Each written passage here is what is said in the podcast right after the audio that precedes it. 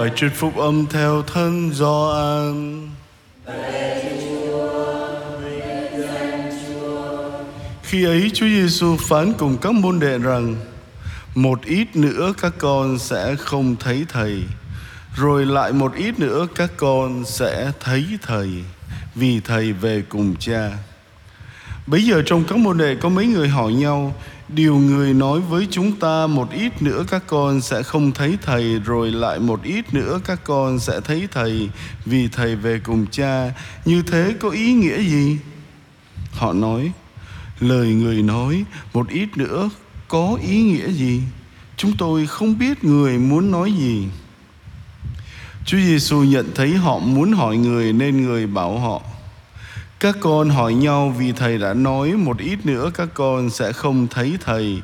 Rồi lại một ít nữa các con sẽ thấy thầy.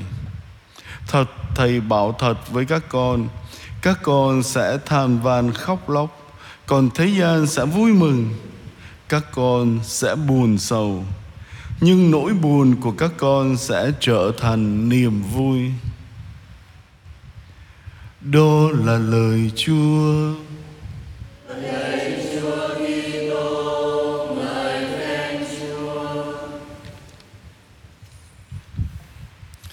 Kính thưa quý cụ, quý ông bà và anh chị em lời Chúa hôm nay mà Thánh Gioan thuật lại thật là một cuộc trò chuyện rắc rối.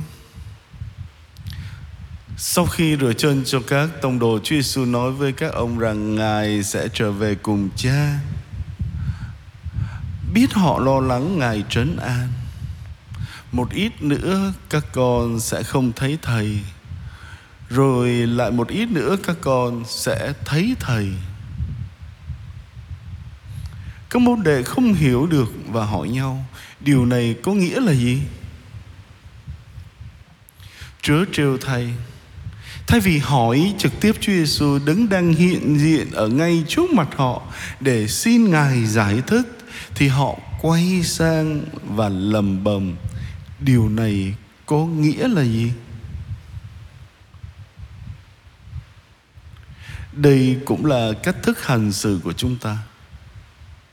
Chúng ta có thói quen đáng tiếc là chúng ta quay sang người khác để xin ý kiến và tìm sự chấp thuận của họ khi chúng ta cảm thấy không chắc chắn về điều gì đó.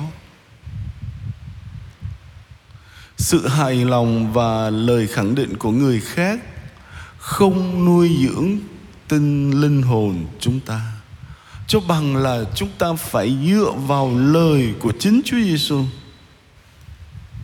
Đã năm lần trong phúc âm Chúa Giêsu đã nói rằng, ai có tai thì nghe. Vậy chúng ta cần có được đôi tai biết lắng nghe bằng cách chúng ta hãy nài xin Chúa Thánh Thần ban cho chúng ta đôi tai ấy vậy khi chúng ta cần sự khôn ngoan, sự sáng suốt hoặc một sự rõ ràng, thì điều đầu tiên chúng ta phải làm là gì? Hãy tìm đến với chúa là đứng thấu suốt biết hết tất cả mọi sự. Rồi sau khi cầu nguyện, chúng ta có thể tìm kiếm trên Google hoặc là hỏi một người bạn đáng tin cậy hoặc là đọc một quyển sách có giá trị với niềm tin chắc chắn rằng Chúa Thánh Thần đang hướng dẫn chúng ta, giúp chúng ta phân định tìm ra đâu là chân lý, đâu là sự thật. Kính thưa quý cụ, quý ông bà và anh chị em Dĩ nhiên là chúng ta biết Chúa Giêsu muốn nói gì với chúng ta. Khi Ngài nói một ít nữa các con sẽ không thấy Thầy Rồi lại một ít nữa các con sẽ thấy Thầy. Ngài đang nói với các môn đệ rằng Ngài sẽ chết và họ sẽ không nhìn thấy Ngài nữa. Ngài cũng khích lệ họ rằng khi Ngài sống lại từ cõi chết Họ sẽ lại được gặp Ngài. Nhưng các môn đệ đầy lo lắng. tất cả những thông tin mà họ có thể chấp nhận được, đó chỉ là việc Chúa Giêsu sắp ra đi. Chúa nhìn thấy và Ngài đọc được tâm trạng, não nề buồn sầu của các ông. Nhưng Chúa quả quyết với các ông rằng nỗi buồn của các con sẽ trở thành niềm vui. Nỗi buồn của các môn đệ và của từng người chúng ta sẽ trở thành niềm vui. Niềm vui này là gì? Niềm vui này là sự chắc chắn rằng Chúa Giêsu hằng ở với chúng ta và ta được ở trong Chúa Cha. Và để trải nghiệm được niềm vui của Kitô hữu, chúng ta hãy suy ngẫm về chân lý rằng Chúa đã dựng nên con một cách lạ lùng, xiết bao kỳ diệu. Ta đã được Thiên Chúa dựng nên theo hình ảnh của Ngài chẳng thua kém thần linh là mấy, ban vinh quang danh dự là mũ triều thiên và cho chúng ta được trở thành những nghĩa từ của Thiên Chúa, chí thể của Đức Giêsu Kitô và thành đền thờ của Chúa Thánh Thần.